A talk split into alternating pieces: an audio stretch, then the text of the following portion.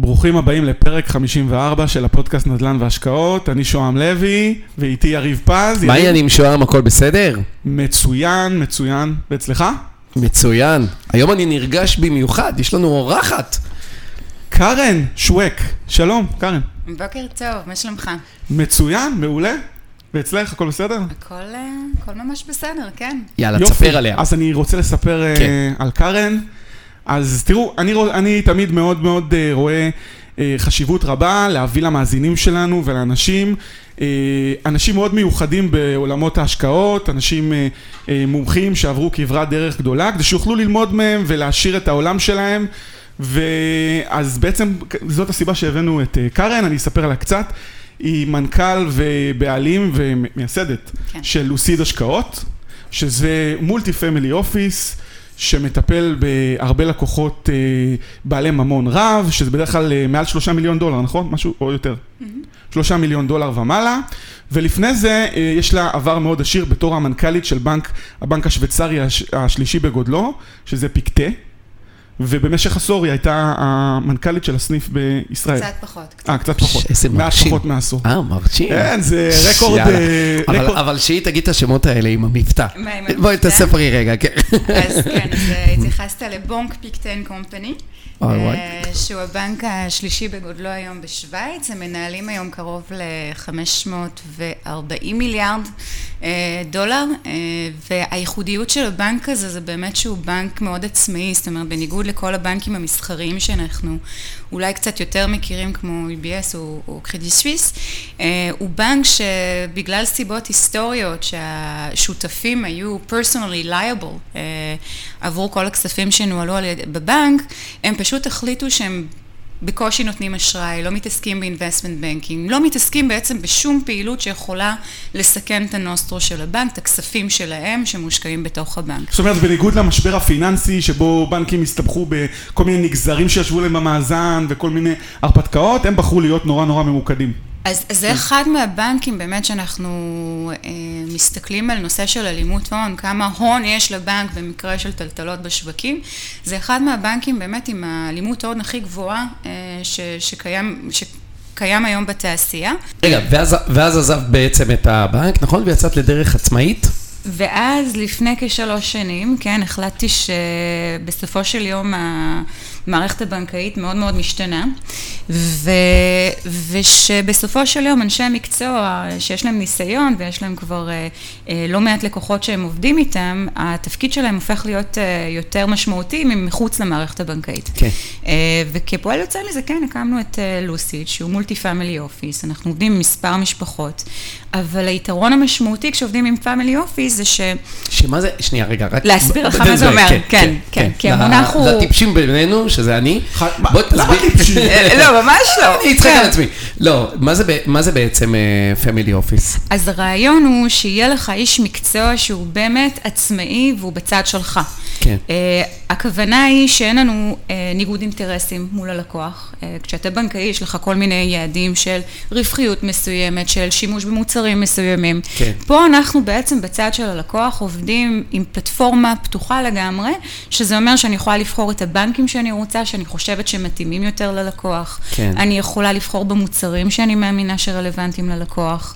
אה, ואני גם אה, משלבת בתוך קבלת ההחלטות המון שיקולים שהם יכולים להיות בכלל מיסויים ומשפטיים.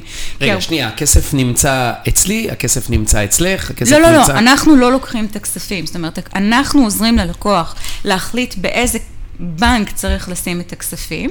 הכספים תמיד יהיו על שמו, על שם אחת החברות שבבעלותו, או שב- ב- בנאמנות, לא משנה מה המבנה המשפטי.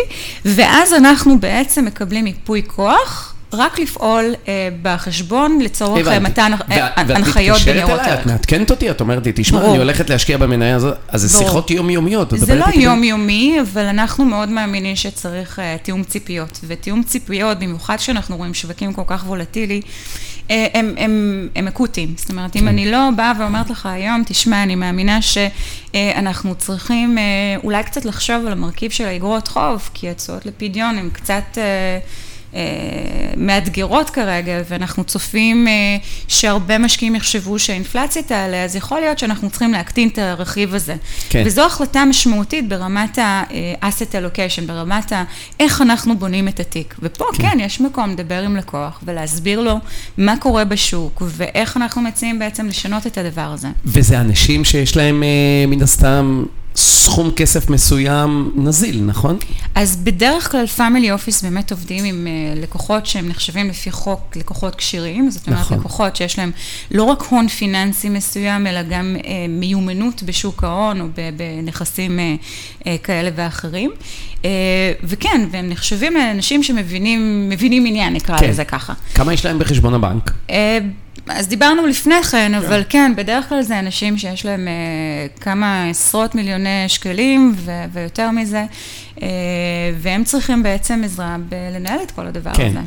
ובעצם את ממליצה להם, איך את יודעת מה, מה להמליץ להם? איזה, איזה, איזה סוגי מניות, איזה סוגי תיקים, איך זה בדיוק עובד? אז אני אגיד לך, לפני שאנחנו בכלל מדברים על, על איך בכלל לפזר את התיק הזה, כן. אני חושבת שמאוד חשוב קודם כל לאפיין מי הלקוח שלך. כי אתה יכול לבוא ולהגיד לי, אני אוהב סיכון ואני רוצה ואני... ובפועל, כשאני שואלת אותך כמה שאלות, אני פתאום מבין שאתה לא תישן טוב בלילה אם כל התיק שלך עכשיו יהיה ב-100% מניות. אה, ולכן, כמו כל אה, אנשי מקצוע בתחום הזה, אנחנו באמת צריכים קצת להכיר את הלקוח, קצת לשאול אותו שאלות לגבי טווח ההשקעה, לגבי אה, אה, טיב ההשקעות שהוא מכיר, לב, לגבי הרבה מאפיינים שיכולים לעזור לנו קצת כן. לדעת לה, לאפיין את רמת הסיכון של התיק. אחרי שהרכבנו או, או ליתר דיוק אמרנו בעצם מה פרופיל הסיכון שמתאים לך, אנחנו בעצם צריכים לעשות תיאום ציפיות. תשמע, הריבית במשק היא כזאת, היא מאכזבת, ואם אנחנו נלך על פרופיל כמו שאתה מציע, אז סביר להניח שהטווח שנשמע לנו ריאלי הוא בין, סתם אני אומרת אה, לדוגמה, בין חמישה אחוז ועשרה אחוז שנתי. כן. ואז אתה מתחיל להרגיש את הלקוח, ואתה מתחיל לראות אם, אם זה מדבר אליו או לא מדבר אליו, או אתה מתחיל לראות שהוא, לא, זה לא מספיק לי. או... תראי, אני אגיד לך, אצלנו אנשים שמגיעים, mm-hmm. הם רוצים תשואה כמה שיותר גבוהה בנדל"ן. Mm-hmm. האם אנשים עשירים מתנהלים באותה צורה? אנשים שיש להם הרבה כסף? כולנו רוצים. כולנו, בני אדם, אני אגיד לך, נכון, עשרה אחוז על פני חמישה אחוז, לא? כולנו רוצים אפילו לא עשרה אחוזים, אלא חמישה עשר אחוז ועשרים אחוז. כן. מגיעים לזה דרך אגב? מגיעים? כן, היו שנים, תשמע, שנה שעברה הייתה שנה פנטסטית, כן? בקורונה. הקורונה הייתה שנה עם המון הזדמנויות, אני יכולה לתת לך דוגמה של התיקים שאנחנו, זה, היו תיקים שהגיעו ל-35 אחוז תשואה, עוד פעם, דולרית, כן? אבל כן. אה, יש שנים כאלה. אבל אני חושבת שצריך לבוא ולה, ולהדגיש כל הזמן מה הסיכון שאתה לוקח. וכמה אתה תישן טוב אם פתאום התיק שלך יורד ב-20%. האם אתה יכול לישון ו- ו- ולהרגיש עם זה בנוח, או שאתה יודע שיש לך ישנים? התחייבות uh, בעוד uh, זה. אז תשמע, זה, זה מאוד תלוי באנשים, אבל אני חושבת שלרוב, בגלל שהם כבר חוו דבר אחד או שניים בחיים שלהם, הם יודעים שכשיש תנודתיות, אחד, אפשר לישון, כי זה בדרך כלל תוך 12 עד 15 חודש חוזר לפחות לרמת, ה, לרמת השווי שהיה לפני המשבר. ושתיים, אני חושבת שהרבה משקיעים שהם קצת חוו את השוק, יודעים שיש גם המון הזדמנויות בתקופות כאלה. אה, ודווקא היום כשאנחנו מסתכלים על סביבת ריבית שהיא אה, יחסית נמוכה. נמוכה, יש גם הרבה הזדמנויות, זאת אומרת, אתה יכול לבוא ולהגדיר שאתה משעבד, הנה, אתה מדבר על נדל"ן, הרבה אנשים שיש להם נדל"ן, זה מה שהם עשו בשנה האחרונה, משעבדים חלק מה, מהנדל"ן שלהם, משעבדים אה, חלק מתיקי ההשקעות שלהם, ולוקחים מינוף מסוים, כי הם רואים המון אנומליות בשוק, המון הזדמנויות, ולאו דווקא שייתנו להם את ה-20 אבל אפילו אם יש לך דלתא כן. של 7 תשואה מול הריבית במשק, אתה יכול לעשות פה באמת אה, זאת אומרת שהם עושים ריפייננס על נכס, נניח יש להם נכס ששווה חמישה מיליון, לוקחים עליו משכנתה של שניים וחצי מיליון, ואת הכסף הזה הם משקיעים. נניח. זה מה שהם עושים. כן, כן. הבנתי, אוקיי. כן. או לחלופין, אתה לוקח תיק השקעות קיים, ואתה בא ואומר, בריבית הנוכחית אני מוצא איזושהי עסקה שהיא לאו דווקא מאוד מסוכנת, אבל שאני יודע שיש הסתברות גבוהה שאני אשיג עליה 7 אחוזים, אז אתה די ברמת אה, ביטחון אה, גבוהה יודע שבעצם הבטחת לעצמך דלתא מאוד משמעותי פה. כן. אה, אז לא כולם, לא, זה לא מתאים לכל אחד, כן? עם כל ההסתייגויות וכל הדיסקליימרים זה שצריך גם, כן, לשים. גם נגיד פה שהפרק הוא לא ייעוץ השקעות. כן, כן, וכל ממש. אחד- וכל אחד צריך לבדוק טוב עם יועצים ועם אנשים שמומחים בהתאם לצרכים שלו, בהתאם לדברים שלו, שכל מה שאנחנו אומרים פה הוא דפנטלי לא ייעוץ משכנתאות. נכון. את יכולה לייעץ לנו בכל זאת? סתם. תגידי. לא, איך בין, יש הבדל בין אנשים עשירים במה שהם משקיעים למשקיעים שהם נמצאים נניח בתחילת הדרך? משהו בא- באופי שלהם? לא, לא, לא ב- בהשקעות עצמם, משהו באופי שלהם. הם יותר לדעתך חוששים, יותר, או ש... לא יודע, הם יותר אה, מתבאסים או פחות מתבאסים אם הם מפסידים. את יכולה ככה אז, לתאר אז זה? מאוד תלוי, זה מאוד תלוי בדור, הייתי אומרת, כי עכשיו אנחנו אה, אה, רואים באמת אה, דור חדש, כל דור המילניאנס מתנהל בצורה די שונה ממה שראינו למשל לפני 20 שנה, שאנשים היו אז באמת קצת יותר זהירים וקצת יותר אה, קונסרבטיביים, אבל בוא, בוא נדגיש עוד פעם את נושא הריבית. לפני 20 שנה היה לך ריבית קצת יותר גבוהה, אז גם אם היית עושה תיק של 20% מניות, שהוא יחסית תיק שנחשב לקונסרבטיבי, אז היה לך עדיין תשואות שהן אה, יחסית, אה, יחסית סבירות אה, כן. ביחס למה שאנחנו מדברים. הם מתבאסים? היום דור המילניאלס באמת אה, מתנהל, ויש המון אה, מחקרים על זה באמת ש- שהתחילו להתפרסם לאחרונה, הם מתנהלים בצורה הרבה יותר אגרסיבית. זאת אומרת, הם אה, מבינים שאם הם רוצים לצבור הון, הם חייבים לקחת סיכונים, אז לא כל אחד יכול להרשות לעצמו, אבל אחת התופעות שראינו עכשיו, אה, למשל בארצות הברית, זה שראינו הרבה חבר'ה שקיבלו עזרה מהממשל, אבל לא בהכרח השתמשו בעזרה הזאת בשביל לצרוך. כן. אלא הם, להפך, הם התחילו להשקיע בבורסות. אז להגיד אם זה טוב או רע, אני לא יודעת, זה באמת צריך לראות מה, מה יקרה בעוד מספר חודשים, כי אנחנו רואים שהוולואציות בחלק מהמניות שהם משקיעים בהן לא, לא נמוכות, ויכול להיות שהם באמת לוקחים פה סיכונים שהם לא יודעים להעריך אותם. אבל כ, כגישה די כללית, אנחנו רואים הרבה יותר אה, אנשים שרוצים לקחת סיכון. אני גם חושבת שזה תלוי מאוד באופי הישראלי. יש פה המון יזמים, המון חבר'ה שיוצאים מהטכנולוגיה, אה, ו... שלא חוששים לעשות כן, אה, צעדים. שכאילו עשו כבר אקזיט, או קיבלו עכשיו, שמאפ- אה, זה. מאוד מאפיין את השוק המקומי. שהם לא חוששים. אתה לא תראה את זה בשווקים כמו שווייץ או גרמניה, אתה לא תראה את ה... את ה... תעוזה. את התעוזה הזאת, כן. את הרצון הזה לקחת סיכונים כמו שאני חושבת שרואים פה, כן. אז את בעד לקחת סיכונים. מחושבים. מחושבים, כן. כן. אה, ואם הם מפסידים, איך, איך התגובה? נניח עכשיו, אה, לא יודע, המניה יורדת. סליחה, אני לא מבין פשוט בשוק ההון. אז. אה, נניח עכשיו את מתקשרת לבשר ללקוח שירד לו התיק, לא? ככה זה עובד? שהוא בדרך- הפסיד קצת? אה, בדרך כלל אני אגיד לך, אנחנו נוטים פעם בחודש לתת דיווח ללקוח, חוץ כן. מזה שהוא יכול לראות את התיק אונליין בכל אחד מהבנקים כן. שהוא עובד בהם, אה, שהוא עובד איתם. אה, אבל מה שאנחנו עושים זה מייל קצר שמסביר בעצם מה התשואה של התיק, מה התשואה של מדד הייחוס. האם אנחנו הכינו את הבנצ'מארק או לא הכינו את אותו מדד ייחוס, וגם מה עשינו במהלך החודש ואיפה עשינו בשכל ואיפה אולי פספסנו או לא פספסנו. אה, יפה, וזה- בשקיפות. אני חושבת שזה מאוד מאוד חשוב, כן. אה, שלקוח יבין ושהוא באמת אה, יראה מה אנחנו עושה ביחס לציפיות שהיו לו. כן. שלא יהיה פה איזשהו פער שהוא מגיע בסוף שנה ואומר, אבל, אבל חשבתי שנעשה 15 אחוז, ו- ובסוף, אה, לא יודעת, אה, עשינו 7 אחוזים. כן. חייבים לעשות... אה, ואיך הם מגיבים אבל באמת אם מפסידים? הרי יכולות להיות שנים כאלה או אה, נקודות כאלה שבהם הם זהו, אז, מפסידים. אז רגע, אני ממקד את השאלה. חודש מרץ 2020, השווקים נופלים באיזה 30 אחוז, בתקופה מאוד קצרה. מרץ שנה שעברה? כן, כן, בהתחלה של הקורונה. כן, נכון, נדבר איך. מגיבים? אנשים לא התקשרו, בואו נמכור את התיק, אני, עזבו אותי מהרכבת הרים הזאת. אז תשמעו, לנו היה המון מזל בקטע הזה, כי גידרנו הרבה מהפוזיציה שהייתה לנו במניות עוד בנובמבר 2019, כי הוולואציות היו נראות לנו כבר מאוד מאוד גבוהות. אה, וכשנכנסנו למשבר, נכנסנו במקום מאוד מאוד נוח, כי היה לנו בעצם הגנה בפני מפולת מסוג כזה.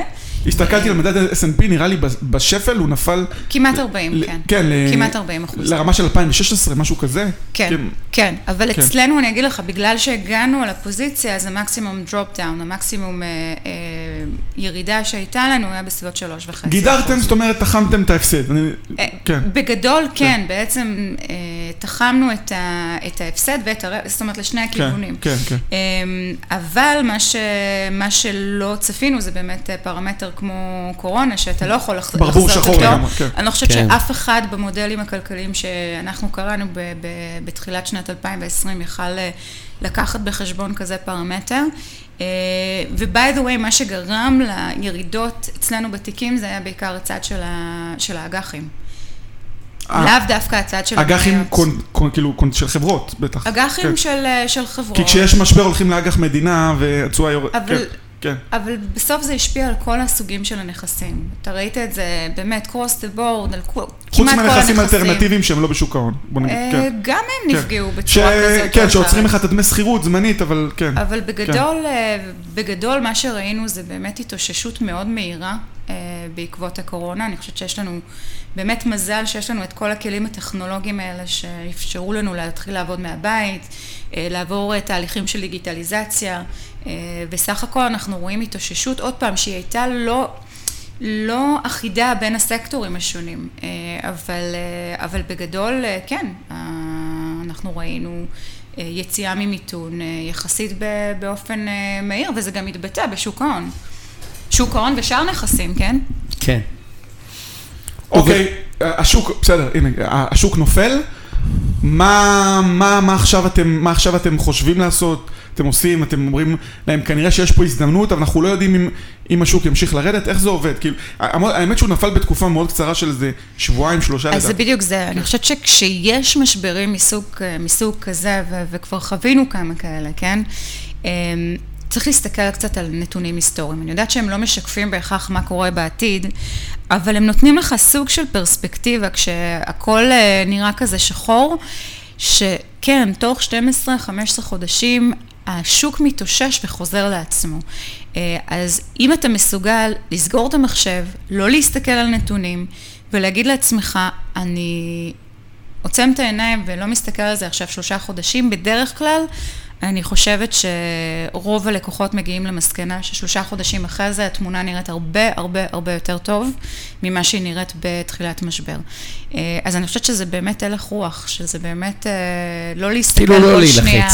לא להילחץ, כן. להפך, אם אתם רואים הזדמנויות ויש לכם נזילות בתיק, זו הזדמנות, אה, זו לקנות. הזדמנות לקנות. כן. זו הזדמנות לקנות. עכשיו, גם מה שמדהים אה, זה שהרבה פעמים קצב ההתאוששות הוא שונה בין אה, נכסים, אה, אה, בין הנכסים השונים.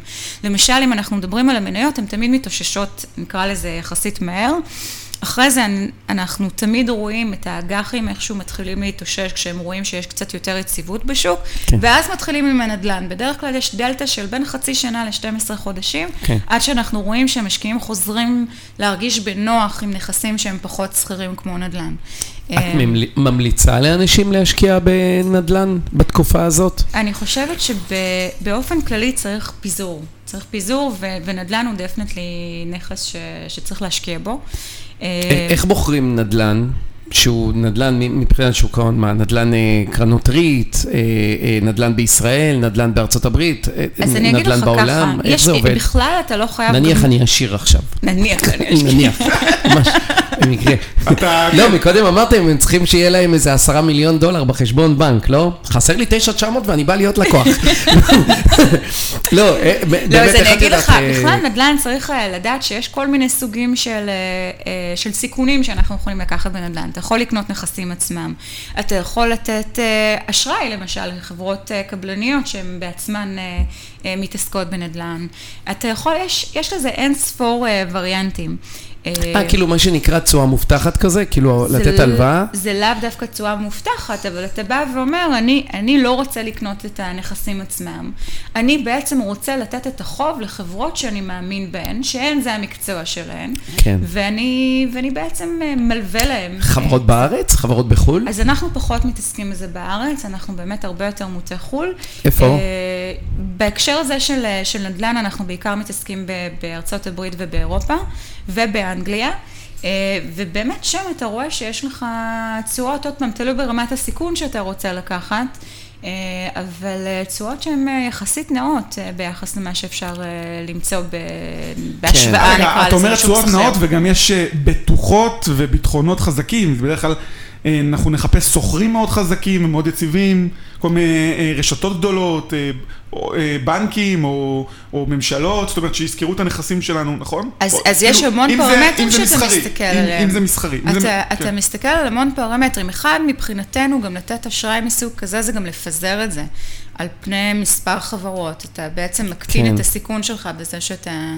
אה, זה. שתיים, הנושא של ההלוואות האלו הוא הלוואות לטווח קצר. בדרך כלל בין חצי שנה ל-18 חודש, זה אותן כן. חברות ש...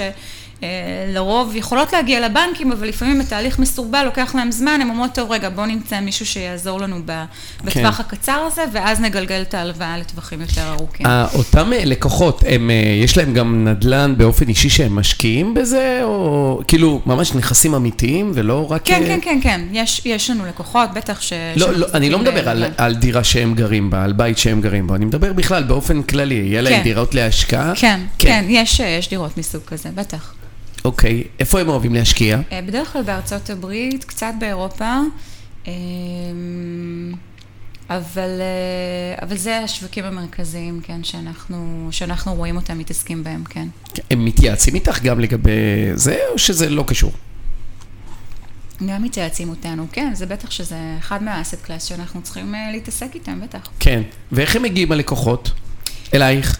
האמת, פה לאוזן, זה באמת אה, תחום שאתה יודע, אנחנו לא יכולים לחשוף את זהות הלקוחות שלנו, אנחנו לא יכולים לפרסם תשואות, אנחנו מאוד מאוד מוגבלים מבחינת הדברים שאנחנו יכולים לספר ו- ו- ולפרסם.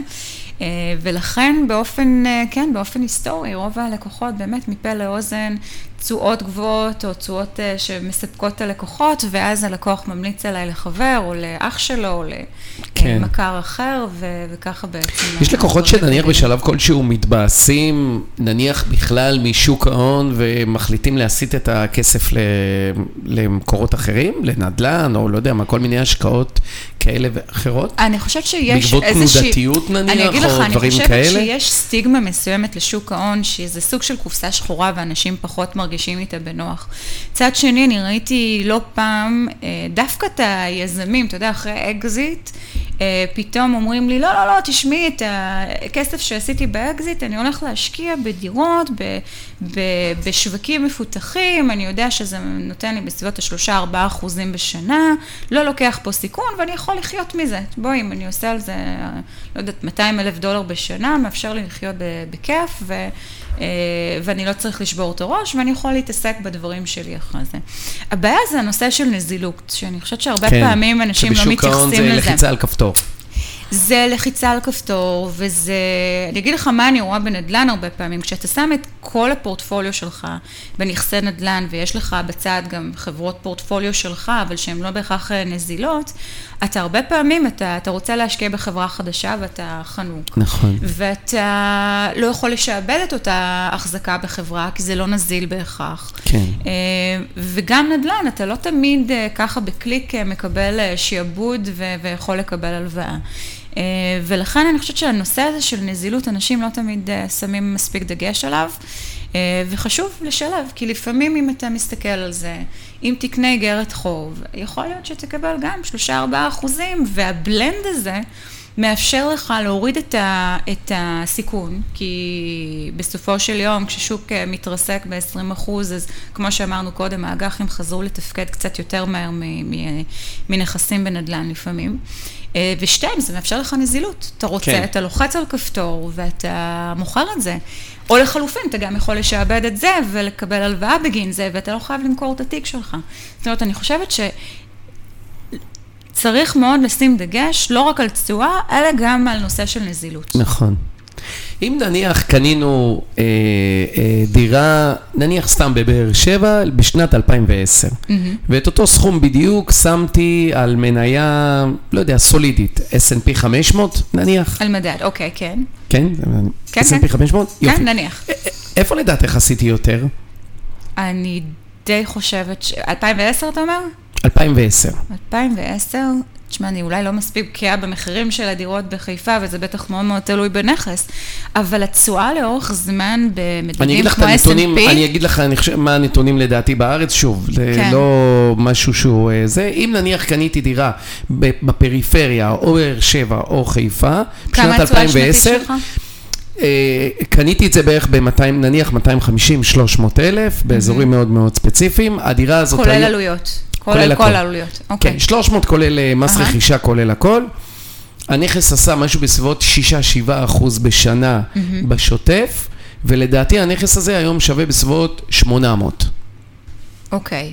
שאלה טובה. אה, לא, אני חושבת שה-S&P לא עשה מזל בהכרח שהיא את חכמה עכשיו. היא עושה חישוב כזה בראש. לא, אני באמת...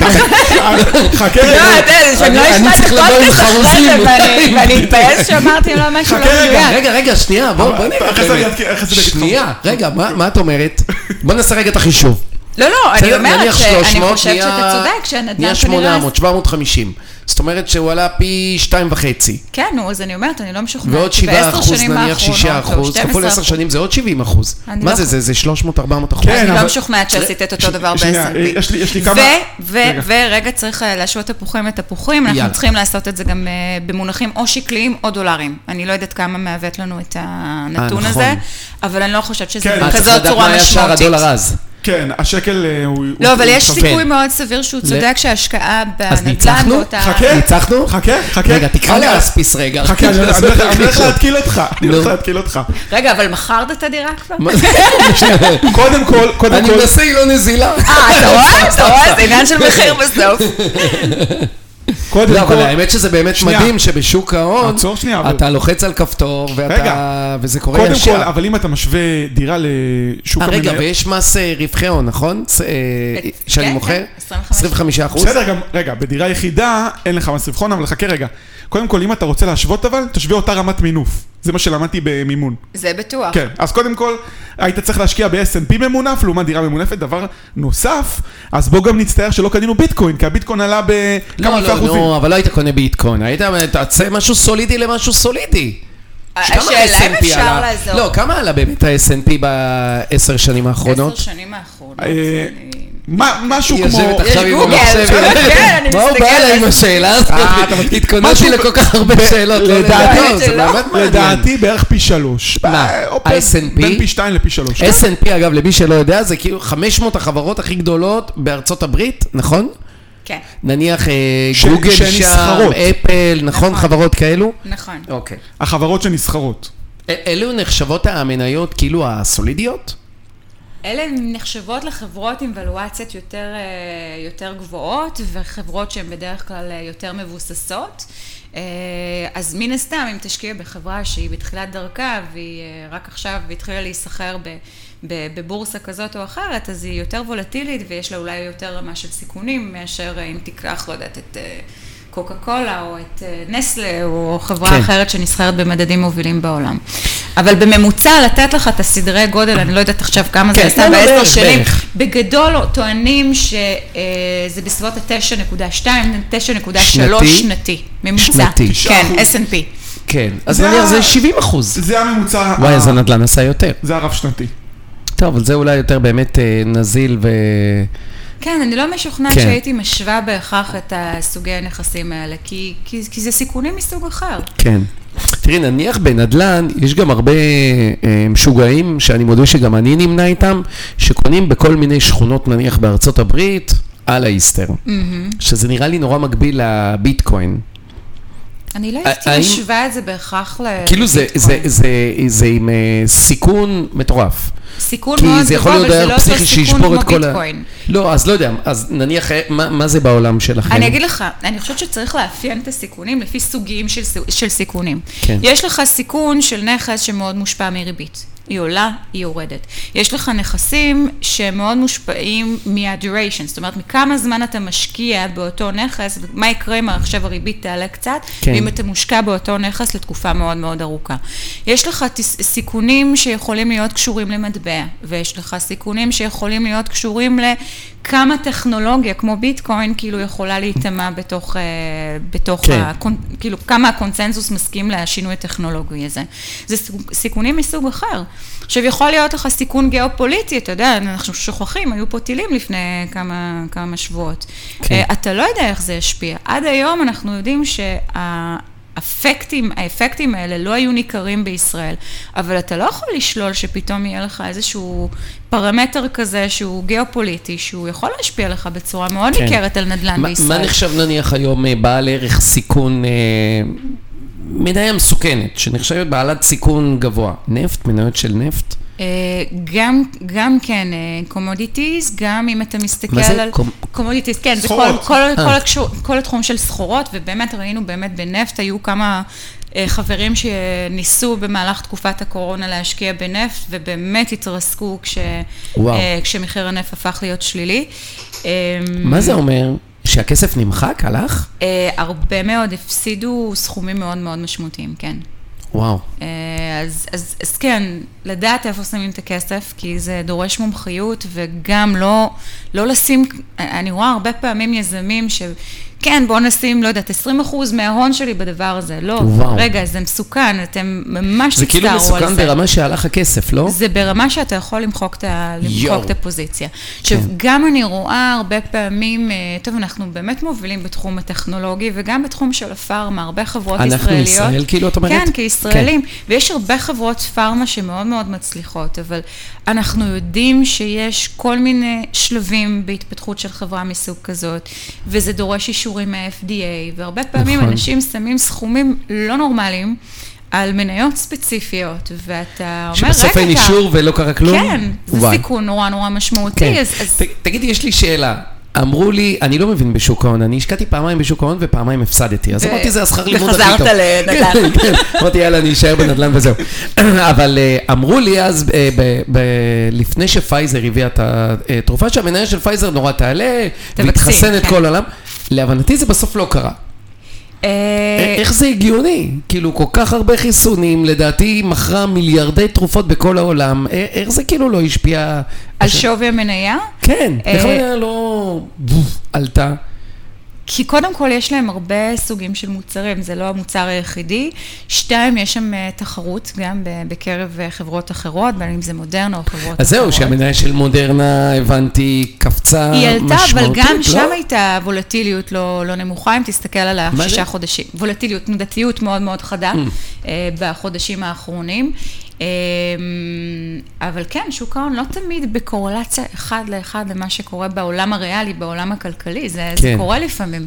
כן. אה, נניח עכשיו שווה להשקיע, נראה לי, בתיירות, לא? כי בטח התיירות תחזור. אני כל אגיד לך. הזה של, אה, שוב, אין פה המלצה לכלום וזה, לא, לא, אבל פה נניח כל המלצה. האוניות פאר אני וכל אגיד ה... לך ככה, נכון? אני חושבת שמה שראינו עד היום זה בעצם שחלק מהענפים התאוששו מהמצב שהיינו בו. חלק מהנפשים בתיירות, או חלק... לא, לא, אני אומרת בצורה. כללית. כן. ודיברנו על הייטק לפני זה, דיברנו על חלק מהתעשיות, אבל תהליך הדיגיטליזציה לקח קצת זמן. אז אני אומרת, יש פה עוד כמה ענפים, לא רק התיירות, שיש בהם ולואציות שהן עדיין נראות בסדר, שזה לא נראה עוד אה, סוף העולם. אמ, ולכן אני אומרת, כן, גם בעולם התיירות, גם בעולם של... אה, יש עוד ולואציות אה, יחסית אה, סבירות, אבל עוד פעם, זה בא עם סיכון. כי כן. אתה לא יודע, הנה, אתמול דיברתי עם חבר'ה בסינגפור, הם בלוקדאון מספר, לא יודעת כמה. וואי. אני לא משוכנעת שהאפידמיה הזאת נגמרה. אני לא שוללת, ו- וצר לי להגיד את זה, אבל היסטורית, אם תסתכל על רוב האפידמיות, נמשכו זמן מה. אה, אז אה, היינו כולנו, כולנו נורא נורא אופטימיים, ושוק ההון כרגע, אחרי עונת הדוחות האחרונה, מש, משקף ולואציות מאוד גבוהות, כי אנליסטים באמת אה, ראו את רווחי החברות עולים. אבל צריך משהו מאוד משמעותי בשביל להצדיק עוד אה, עלייה של ולואציות. כן. אה, וגם אה, בתיירות, כן. אני חושבת שכל עוד לא תראה עכשיו אה, אנשים מתחילים לחזור, אה, לטוס ו- ולהיות בחופשות, זה, זה ייקח זמן. ובואו, אנחנו חיים פה באיזה איילנד מאוד מאוד אה, סגור, שאנחנו כן. חושבים ש... לא. רוב האנשים עדיין בלוקדאון, ואם הם לא בלוקדאון, הם בקושי מתאוששים ממה שהם חוו בחורף. כן. אה, ניו יורק חזרו לעבוד אה, במשרדים רק לפני שבוע, נכון. באירופה אתה מדבר עם אנשים, אותך, הם... מה דעתך, לדוגמה, לא. על שוק המשרדים? נניח מניות של אה, משרדים, כל אני מיני חושבת שיש ריטים פה, למיניהם. יש פה עוד הרבה סיכון. יש סיכון במ- כי אתה לא במשרדים? יודע עוד איך... אה, את יודעת לא שאנחנו שזה- מתראיינים במשרד שלי, כן? כן. לא, אבל אני אגיד לך, אתה לא יודע, אתה לא יודע איך אנשים יתחילו לעבוד. בוא, יש פה עוד כן. הרבה למה חברות את גדולות. לא חושבת שאנשים יחזרו בסופו של דבר אה, לחזור לעבוד אני, אני נורמלי? אחרי חודש התגעגעתי למסכים שלי ו- ול- ולמדפסת כן, איך אפשר לעבוד. מהבית? אבל, אבל אני אולי לא הדוגמה הגדולה, מה שיהיה רלוונטי זה אם חברות כמו מייקרוסופט, כמו חברות גדולות, שיש כן. להן באמת אלפי אבל עובדים. הם כבר הודיעו שהם רוצים אה, אולי להחזיר את העובדים, לא? השאלה איך הם יחזרו, האם הם כולם יעבדו לא full time כן, מהבית, הבנתי. מהמשרד סליחה, כן. או שחלק מהזמן הם לא יהיו שם. אה, אני חושבת שאנחנו בסוף לא, לא נחזור כזה מהר אוקיי. לעולם של, של ו- מה שהיה ו- לפני הקורונה. ומה עם מסחר, נניח אה, נדל"ן של אה, מסחרי, של אה, חנויות? אני, קניונים, מרכזי קניות. אני גם חושבת שיש פה המון סיכון. אנחנו רואים, הנה, אני רואה את אימא שלי, לא, לא נגעה אי פעם באינטרנט, ופתאום היא עושה לי קניות כן, באינטרנט. קניות. אז זה כבר לא מאפיין רק את הדור שלנו, שאנחנו יודעים לעשות, אני בקושי הולכת כן. לחנויות כבר. כן. אה, אני רואה ממש את הדור היותר אה, מבוגר, שהם גם התחילו להשתמש ב, ב, ב, במדיה דיגיטלית. כן. אז, אה, אז, אז כאילו אתה רואה ממש שיפט מאוד משמעותי ב- בתרבות הצריכה. ואני לא משוכנעת ש... עוד פעם, תלוי ב... אולי well-being, אולי יש דברים ספציפיים שאנחנו כן נרצה לצרוך, אבל, אה, אבל אני לא משוכנעת שזה יהיה כזה קל ב... אוקיי. בתחומים האלה. ונדל"ן למגורים? נדל"ן למגורים, אני חושבת שיש מקום ל- לעלייה משמעותית עוד ב, ב, בתחום הזה, כי יש מעט היצע ויש ביקוש שרק הולך וגדל. אנחנו אה, מדברים על ישראל, על העולם, על ארצות הברית, על אה, אירופה. אני יותר התייחסתי למה שקורה פה בישראל. ואני חושבת שיש פה אזורים ספציפיים אה, שהם גם עוד יעלו בצורה אפילו יותר ניכרת, שהם דווקא במרכז, כי דווקא אני רואה את כל ההתעשרות הזאת בקרב קהילת ההייטק, כן. כמשהו שידחוף את השוק הזה כלפי מעלה. אנשים ירצו דירות יותר גדולות, הם ירצו לקנות אולי עוד, עוד דירה. אה, אל תשכחו שיש פה גם אלמנט מיסויי שהוא, כשאני משווה אותו למדינות אחרות, ל jurisdiction אחרים, שהוא משמעותי, אין פה מס על ירושה ואין פה מס על donation ואין פה מס על הרבה מאוד אלמנטים, או מס פרסונלי, כמו כן. כן. שיש בהרבה מדינות באירופה. וזה מאוד משמעותי. רגע, ואנשים ו- מסתכלים על זה כאסט קלאס נורא אטרקטיבי. אה, יש לי שאלה חשובה לגבי זה. כמה את רואה פה את הסיכון של מס ירושה וכל פעם מדי פעם זה עולה בתקשורת וכל פעם מפמפמים את זה ואנחנו יודעים שמה שעולה בעיתונות בסוף מגיע בתור מחשבה לאיזה פוליטיקאי ומישהו מנסה ליישם את זה. כמה לדעתך זה סיכון היום, אה, כאילו מה המגמה בעולם וכמה זה סיכון אה, שלדעתך הוא אני קיים? אגיד לך ככה, אה, זה משהו שבאמת אתה שומע אותו כל כמה חודשים, וזה משהו שהוא באמת עומד על הפרק כבר תקופת זמן מה. כרגע ההסתברות היא לא כל כך גבוהה שזה ייושם. אה, אחד האלמנטים גם ש... שהוא מאוד משמעותי במדינת ישראל, וזה, וזה אנחנו רואים את זה עם הרבה לקוחות שמגיעים מחו"ל, זה שיש פה אה, בעצם כמה סוגים של אה, מיסויים שמעניינים אנשים או לחזור לארץ או, או להיות עולים חדשים, כי הם בעצם לא רק נהנים מעשר שנות פטור מס. אה, אה, כש- עולה חדש לישראל הוא... עולה כן. חדש או מישהו שגר בארצות הברית וחוזר לפה, הוא בעצם, לפי הדין הישראלי, פטור במשך עשר שנים על הכנסות שהוא, אה, אה, שנוצרות בחו"ל. אז זה היה מאוד אטרקטיבי להרבה אנשים, אני גם רואה הרבה חבר'ה שחוזרים עכשיו מארצות הברית, והם אומרים, רגע, רגע, רגע, המיסוי עולה בארצות הברית, אני לקראת אקזיט, אני מעדיף להיות בכלל בישראל וליהנות מהפטור הזה. זאת אומרת מגיעים מהסיליקון וואלי וחוזרים לפה. יש, כן. כן. אני, אני עוד פעם, אני חושבת שזה שילוב של הרבה דברים, כן? אנשים בתקופת הקורונה גם הבינו שיש פה לייפסטייל שהם מאוד מתחברים אליו, שהם מתגעגעים אליו, והרבה אנשים רוצים לחזור, לא רק משיקולי מיסוי, אבל אין ספק שהאלמנט המיסויי הזה הוא, הוא אלמנט משמעותי. וכשאנחנו מדברים לא רק על עשר שנות אה, פטור אה, אה, ממיסוי, אלא גם על השילוב הזה של אין לך מס על donation ואין לך מס על אה, ירושות, אז זה הופך את זה להרבה יותר אטרקטיבי להרבה מש- משפחות שנמצאות כרגע בחו"ל, שמשלמות באמת סכומים מאוד מאוד משמעותיים על כל donation ועל כל, אה, כל פעם שחלילה כאילו מישהו נפטר במשפחה. אה, ולכן אתה רואה עלייה מאוד מאוד ניכרת של אנשים בעלי אמצעים. אז אולי יש לזה קונוטציה שלילית לפעמים פה בישראל, אבל בואו, זה הזרים לפה הרבה מאוד כסף, וזה עוד ימשיך להזרים לפה הרבה מאוד כסף בשנים הקרובות לדעתי. זאת אומרת, את אומרת שיש גם מגמה שהכסף נכנס לישראל לא רק מהאקזיטים ומההייטק, וגם יש פה איזושהי עלייה, הגירה חיובית פה, לישראל. ברור, של, של אנשים עם הרבה יותר אמצעים, שרוכשים דירות, שמתחילים לצרוך, שהרבה פעמים גם יוצרים פה עסקים חדשים ומעסיקים פה אנשים. וזו עלייה שהיא בעיניי מאוד חיובית ומאוד בסופו של יום מאוד עוזרת לכלכלה המקומית. כן, התפתח, התפתח פה איזשהו ממד שהוא עדיין נמשך של שנאת עשירים, של שנאת מצליחנים. כמה, ו, ו, וכמה את רואה את זה מלקוחות שתמיד הם, יש איזו גישה כזאת של לא, אני לא רוצה שידעו אה, כמה יש, ברור ש... לא, זו כן. תופעה גלובלית, אני לא חושבת שהיא ספציפית רק לישראל, אנחנו אולי חושבים שזה ספציפית פה או לא, זה קיים, ואנחנו יודעים, בהרבה מדינות יש פערים סוציו-חברתיים שמתרחבים עם השנים. זה לא רק פה, זה גם בארצות הברית, זה גם באירופה, וזה מתסכל. ו... והרבה פעמים הממשלות לא תמיד יודעות איך להיערך לזה, אז, אז זה יוצר איזשהו סוג של, אתה יודע, של אה, התלהמות נגד זה, אבל אה, אני לא חושבת שזה פה ספציפית אה, יותר משמעותי מאשר במדינות אחרות. אוקיי, ו... טוב. יש לי שאלה. נניח עכשיו שומעים אותנו משקיעים בשוק ההון ובנדל"ן, שהם מאוד אה, מפחדים, חוששים לעשות את הצעד הראשון. Mm-hmm. תני ככה איזה כמה טיפים או איזה טיפ, איך להתגבר על הפחד הזה. איך להתגבר? אני חושבת שזה קודם כל, כמו שאתה אה, אה, הרבה פעמים לא יודע איך אה, לקנות נכס נדל"ני, או אתה לא יודע לעשות דברים פעם ראשונה, תמצאו את האיש מקצוע הטוב שיעזור לכם, כי יש פה באמת הרבה אנשי מקצוע טובים במערכת, אה, גם במערכת הבנקאית וגם במערכת החוץ-בנקאית, אה, ומישהו שיסביר לכם את ההבדלים בין, סוגים, בין סוגי הנכסים. אני חושבת כן. שאחד הקשיים זה שאנשים מרגישים שאנחנו מדברים ג'יבריש, שאנחנו כן. משתמשים במונחים שהם... אה, לא מטריה שהם מכירים, ואז בא איזשהו סוג של אנטגוניזם כזה, סוג של פחד כן. בהקשר הזה.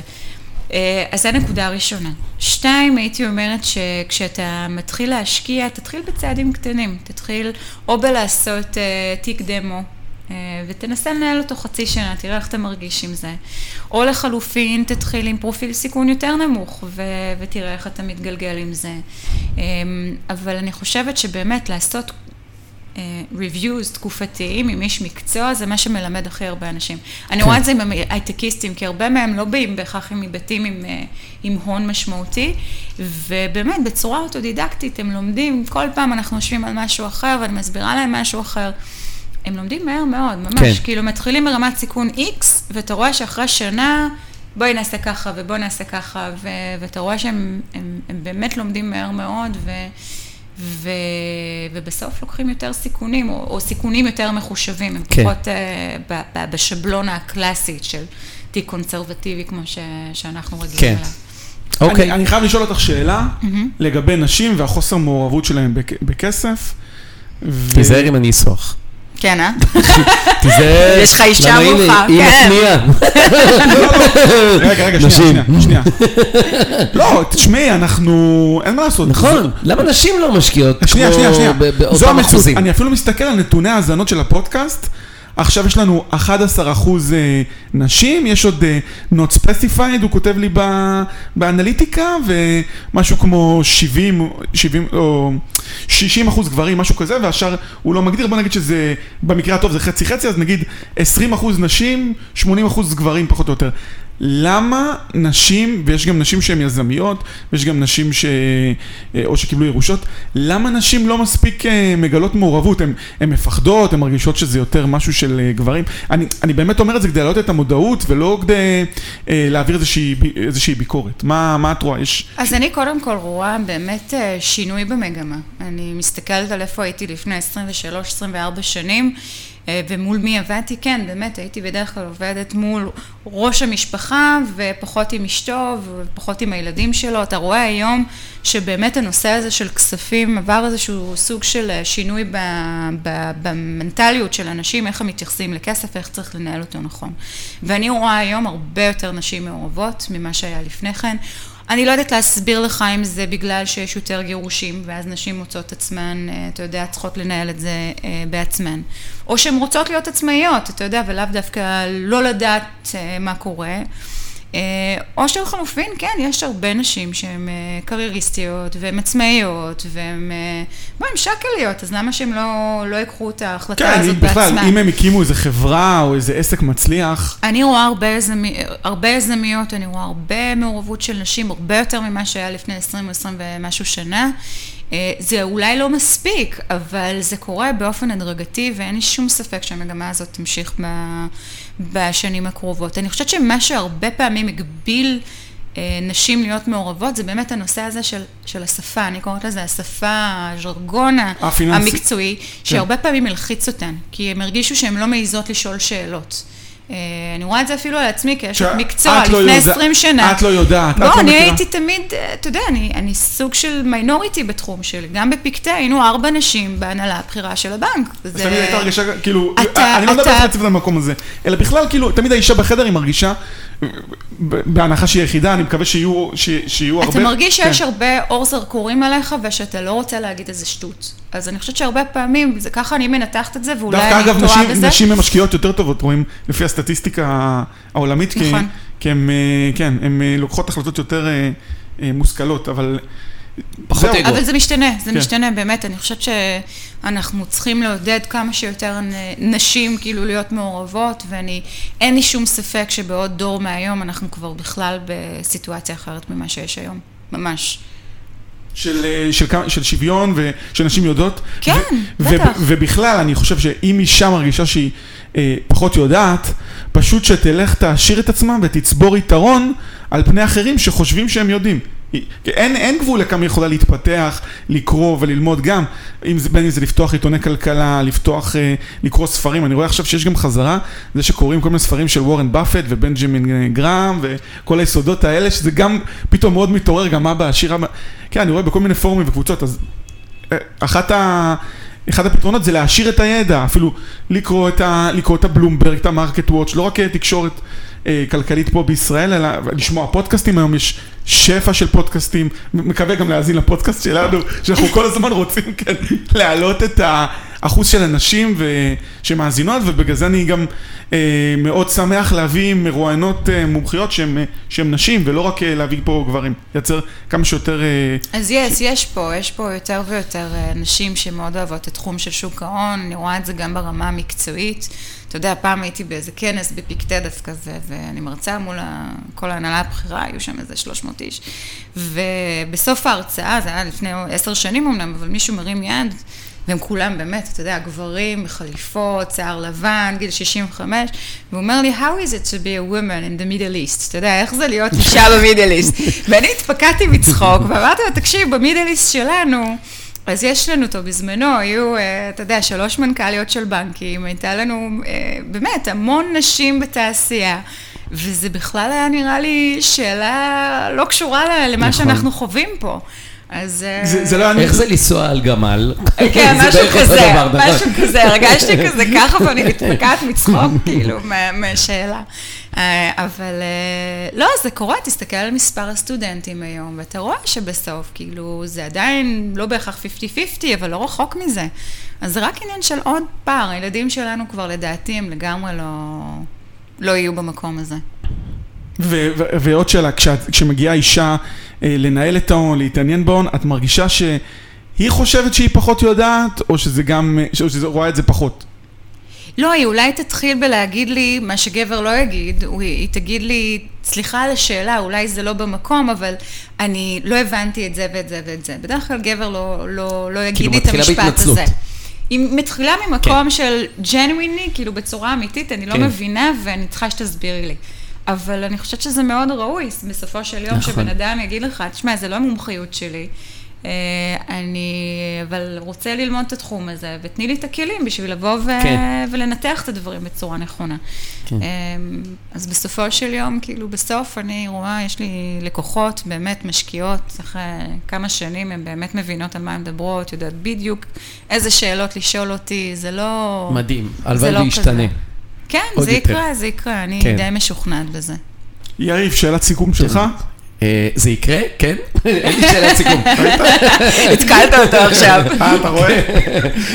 אני עוד תקוע בזה שה-S&P עלה פחות מדירה. וואי, איך זה מטריד אותך? אני אה, אמצא לך לא, לא, מדד אבל, אני אמצא. לך מדד שזה לא היה ככה. כן, לא מיצינו את הדיון הזה, אבל לא משנה. אה, כן. אבל עזוב, אף אחד לא יכל לצפות את זה, גם נכון, אי להיות... אפשר לדעת. זה יכל להיות גם עשור. נכון. שהדירות אה, ייתקעו או יעלו פחות. לגמרי, לגמרי. טוב. טוב, אז אה, סיכום שלך, מה מה אתה חושב? אה, טוב, אני, אני הסיכום שלי זה שבאמת אני לא מבין כלום עדיין ב- בשוק ההון. למרות כל האנשים שהבאנו? למרות כל האנשים שהבאנו, כן, לא. אני, אני לא יודע איך, איך עושים את הניתוחים האלה. אני קונה לך אה, קורס בשוק ההון. מה זה? יאללה. אבל אה, לא, באמת, אין, אין לי מושג, אני רואה אנשים שקוראים באמת בעיתון, ועל סמך זה יודעים אם המניה תעלה או לא תעלה, וכל מיני דברים שקשורים לקמח וקשורים ל, ל, לזהב שעולה בר, ברגעי משבר, נכון? משהו כזה, שאם אז- יש... אתה מדבר על ניתוח fundamental. אה, כן. לא, כי אתה מעלה פה כל כך הרבה נושאים במקביל, שאני כן, כאילו לא יודעת איך לא, לענות. אין לי מושג בזה, אה, אבל באמת אני חושב שצריך לקחת איש מקצוע, מי שלא מבין, אה, ש- ש- שידברר לו את הנושא טוב יותר, וגם אה, אה, אה, יפיג את כל החששות ואת כל הפחדים. אה, אני באמת חושב שזה מה שצריך אה, צריך לעשות. זה, זה מבחינתי. אני חושב שגם לשוק הנדל"ן וגם לשוק ההון יש כל מיני יתרונות, ולכל אחד יש את היתרונות שלו. כמו בשוק ההון שיש לך את הנזילות, בשוק הנדל"ן שיש. שיש לך את החוסר. מטעם עם פיזור השווקים. סיכון. לא, לא, דיברסיפיקציה, תשמעו, כן. לא שמים את כל הביצים, זה מה שסבא שלי היה אומר לפני הרבה מאוד שנים. נכון. ובסוף, תשמעו, זה חוכמת חיים, זה לדעת לפזר ולדעת להקטין סיכונים ולשמור על נזילות. אה, וחלק מאיתנו יודעים לעשות את זה בצורה אינטואיטיבית, וחלק צריכים כאילו לפעמים אה, איש מקצוע שיעזור להם בדבר הזה. כן. אה, אבל יש מקום, definitely, לשני, לשני המקומות האלה. כן. טוב, קרן שווק, אה, מנכ"לית של לוסיד אינבסטמנטס, תודה רבה על Thank הפרק. you. תודה. היה מאוד כיף. תודה רבה. שכן, גם לי היה ממש נחמד. ואני. עוד אמצא לך? מדד. וגם אני אמצא לך מדד. מתקשרת באחד בלילה, אתה שומע? הסתכלתי ב-S&P. טוב, אז אה, תשתדלי, אז אחר כך. אה, תמצאי מדד. תודה רבה. לכם. תודה. להתראות. שבת. תודה. ביי.